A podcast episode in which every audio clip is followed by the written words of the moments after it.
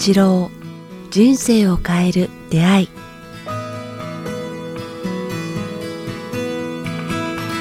こんにちは早川洋平です。北川八郎人生を変える出会い。北川先生今日もよろしくお願いします。今日もよろしくお願いします。さあ、えー今日はですが、えー先週はね質問をいただいていましたが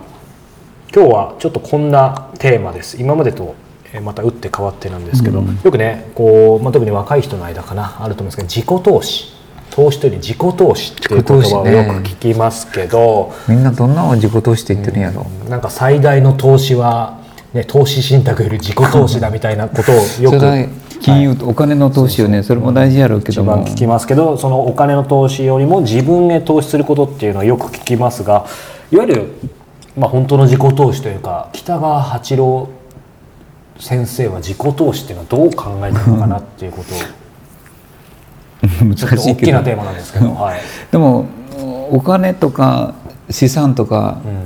その能力というのは心のレベルや気づきのレベルをたくさん上げていくとついてくるっていうことを気づいたやろ、早川さん、は。い。学校の勉強できるいろんな能力でなんかあの免許をいっぱい取るということよりも本当は対人関係の能力や人を許すことやおおらかに生きることや胆力を決めることや、絶対約束を守ることや不平不満を口にしないとかいうの方のがなんかお金も入ってくるっていう。本当にこれ怒られるかもしれないですけど学校の成績まあ僕レベルですけど僕結構成績良かったんですよ。あのこれだけでなんかあの番組で怒られそうですけど。良かったですけど社会出て苦労ししましたがやっぱ関係ないですね。関係ないね。本当に関係ないと思う、本当に人間性よね、はい。そうなんですよ、ね、だから自己としてはまあそこが基本なんよ。ねまずねはい。だからみんな自己投資っていうのはその資格を取るためうん。とか、学歴を上げるためとか、いい大学に行くためとか、いい職に就くためっていうのが自己投資なんやろうけど。まず何かの明確なリターンを求めてそれに対して明確なアクションを取ることが自己投資みたいな定義を僕はかつて受けましたけど。だから結果的に逆にしかもそれうまくいかなくなった時にこれだけの時間とお金を投資してきたのにこれ合わなかったな今時の言葉で言えばコスパが合わなかったなみたいな。コスパが？はい。コストパフォーマンスが合わなかったなみたいな。でまたますます悪いサイクルに入っていくみたいな。僕はあの失敗もあのあの反省も込めて今言ってますけど。それは結局対人関係のマイナスの面を無視したけやろうね。人を嫌うとか、俺だけとか、うん。俺が目指すとかかっこよく生きるっていうのは他人を無視することやもんね。おっしゃる通りで。もうなんか今言いながら恥ずかしいんですけど本当にやっぱり自分のことしか向いてないですよね、でそこを傷つけてることに気づかないっていうかね、全く気づかないですね。その視点がない。うん。で自分が傷つけられることは気づいてるんやけどね確かに。あいつ嫌なやつとか。そこは敏感ですよね。自分だけ格好つけてとか、思いやりがないとか言いながら、あ僕らもそういうことやってるもんね、欲求自分の欲っていうかね、そうか。以前この番組でもあれですよね。その自分の欲求と今のその自己投資ってちょっとリンクするかもしれないですよね。その自分自分っていうのはなかなかうまくいかないっていうのを先生常々おっしゃってました、でも僕30代までそれ必要と思うよそれま必要ですか、うん。あじゃあギリギリまだ OK かな。あと数年。まあまあそういう年数やないけど30代って大まかな時代までにそれを学び尽くせば40代50代がぐんと伸びるんやないのか。こんなんこう摩擦の時代やないのかさ。20代30代っていうのは自分の欲と他人の欲のこう摩擦っていうかね、そこで苦しみを与えて苦しまれて学ぶで学ぶことができる人はこのラジオを聞いて学んでいけばいいけれど学ぶことができない人は何かを失っていくんじゃないのか。でもいずれにしてもその摩擦はできれば避けたいけどでも必要ってことですね。うん。あま、学びがあればねまあそうそうかそうですね。そこがポイントですよね。で学ばない人はまだまだ俺中心で生きていくと、最後に対人関係を失って失職するし、誰も助けてくれないっていうのは、だからそこは誰にそこもまあセレンディピティとかあれにつながるけど、はい誰に出会って何を学ぶかっていうことにシンクロになってくるよね。そそれも難しいけどね。誰に会ってだじゃあどうしたらいいんですか？とか言ったらまた最初から聞いてもらわないけんけれども。でもそのじゃあどうしたらいいんですかっていうところでいくとやっぱりそういう、まあ、セレンディピティシンクロニシティの時もそうですけどそういうのはやっぱりなんだろう経験した人とか、まあ、この番組もそうですけど先生のように解いてくれる人のやっぱり話を聞くとかって大事そういうチャンスが得られるっていうのは素晴らしいよね、うん。これだけ直くっていう人がいてこのラジオ聞いてる人はわずかや、うん。で僕の僕なんかでも大したことないけど出会う人なんて数百人単位やもんねそこで出会う人ね出会うってありがたいよね、先生ご自身はなんなんて言うんでしょうね。自己投資っていう認識は多分なななかった。今もないのかもしれないですけど振り返れば、その今の本当の意味でのしなんかしてきたこととか学んだことってありますか、うんうん、やっぱりなんか仕事よりも人間向上の方向に自分の自分の人生時間をとたくさん入れたっていうことやね、うん。稼ぐことまあ稼ぐことや収入を上げることよりも、自分の人間性このこの世を乗り切る苦しさ悲しさを乗り切るっていうこうじそういうことにこう自分の人生時間をつ、なんか費やしたっていうことやと思う。まさにでもそうですよねその断食もそうですしその後の今現在に至るまでも仕事っていうのとちょっと違いますよね。ねなんかね覚えたことは人を許すっていうこととうんなんか受け入れるっていうことと憎まないっていうことといつもこういつまでも嫌いな人に執着しないっていうかね、から恐れないとかまあそういうことを学んできたね、まあ、まあ許すっていうか水に流すって前言って、はい。まあこうまあ水に流しちゃえばいいけど、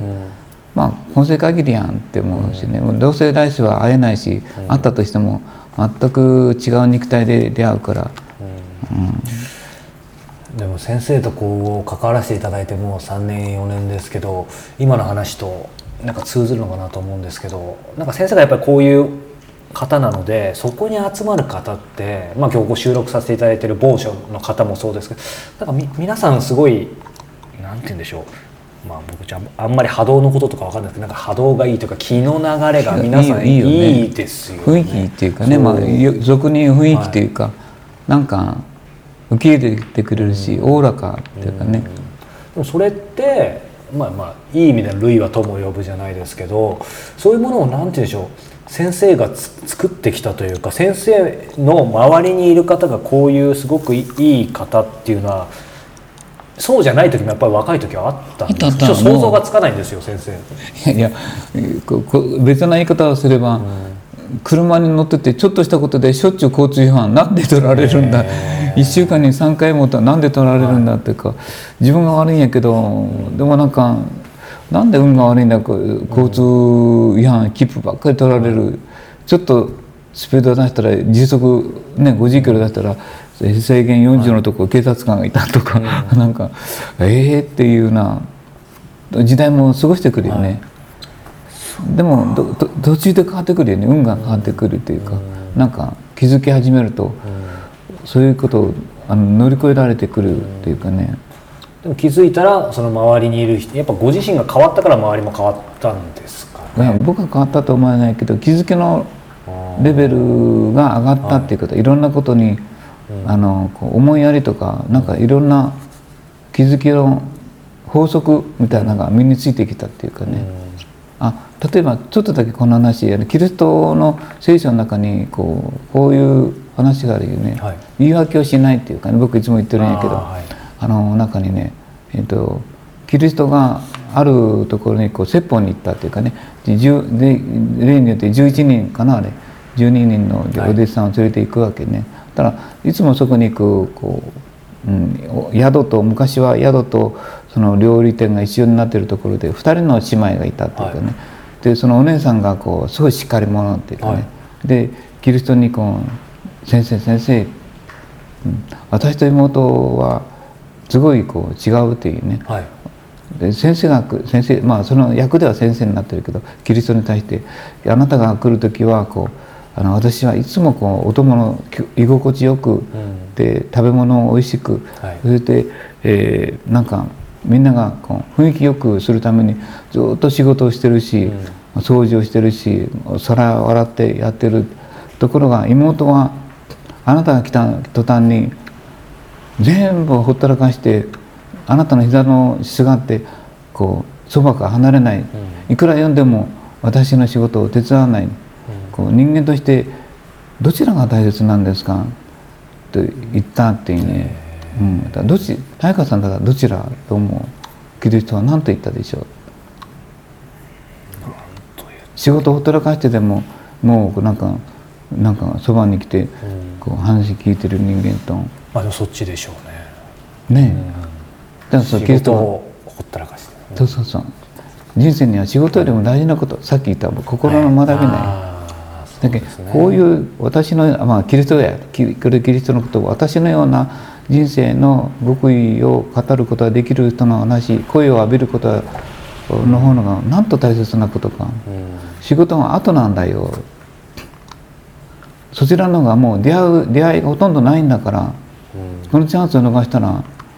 もう私の話聞けないんだ。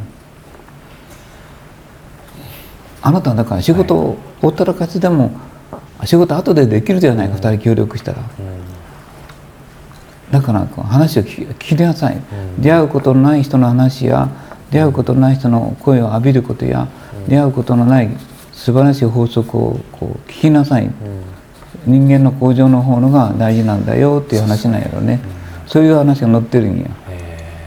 で僕思うんよね。結構断食に行ったとかあの、はい。先生のセミナー今回すいません仕事が入ったのでとか宴会が入ったのでとかいう時ちょっと心の中ではキリストのお話いやーもう言い訳してこう人生を失っていってるんやな、で自己投資っていうのはそこはそれやないかな。ーそれが本当のってことですね。うん、だけど仕事とか宴会とか友達付き合いでも本当に大事なことを学ぶ時間と思ったら、人との出会いとその人の話を学ぶとやったら、他のことをほったらかしてでも、こう聞いた方がいいと思うね。それがまあ本当のまさに今回のその自己投資でありこの番組のタイトルの人生を変える出会いってことですよね。だから出会うことのない人の声を浴びたり出会うことのない人の話を聞いたりするまた出会うことのない音楽とかはい。あーそういうのにこう行くのがうん。自己投資じゃないのか。うん。仕事は後ではい。なんとかできるんやないちょっと反省もありますね、はい、これ聞いてて僕も。だから言い訳するなっていうのはそこなんよね、はい。なんか僕が言われてるみたいですけど。仕事のせいにするな、はい。はい。ということで本当の自己投資とはということでまさに先生にぴったりのお話を伺いました、えーこの番組では皆様からのご質問ご感想を募集しております、えー詳しくは北川先生のホームページもしくは、えーこちらのメールアドレス北川アットマーク KIQTAS.jp までお寄せください。北川先生ありがとうございました。ありがとうございました。あそうそう、はい。次はゴールデンルールについて。あそうですね。もう言いましたんでこれ僕覚えておきますね。楽神会のゴールデンルールについてお届けしたいと思います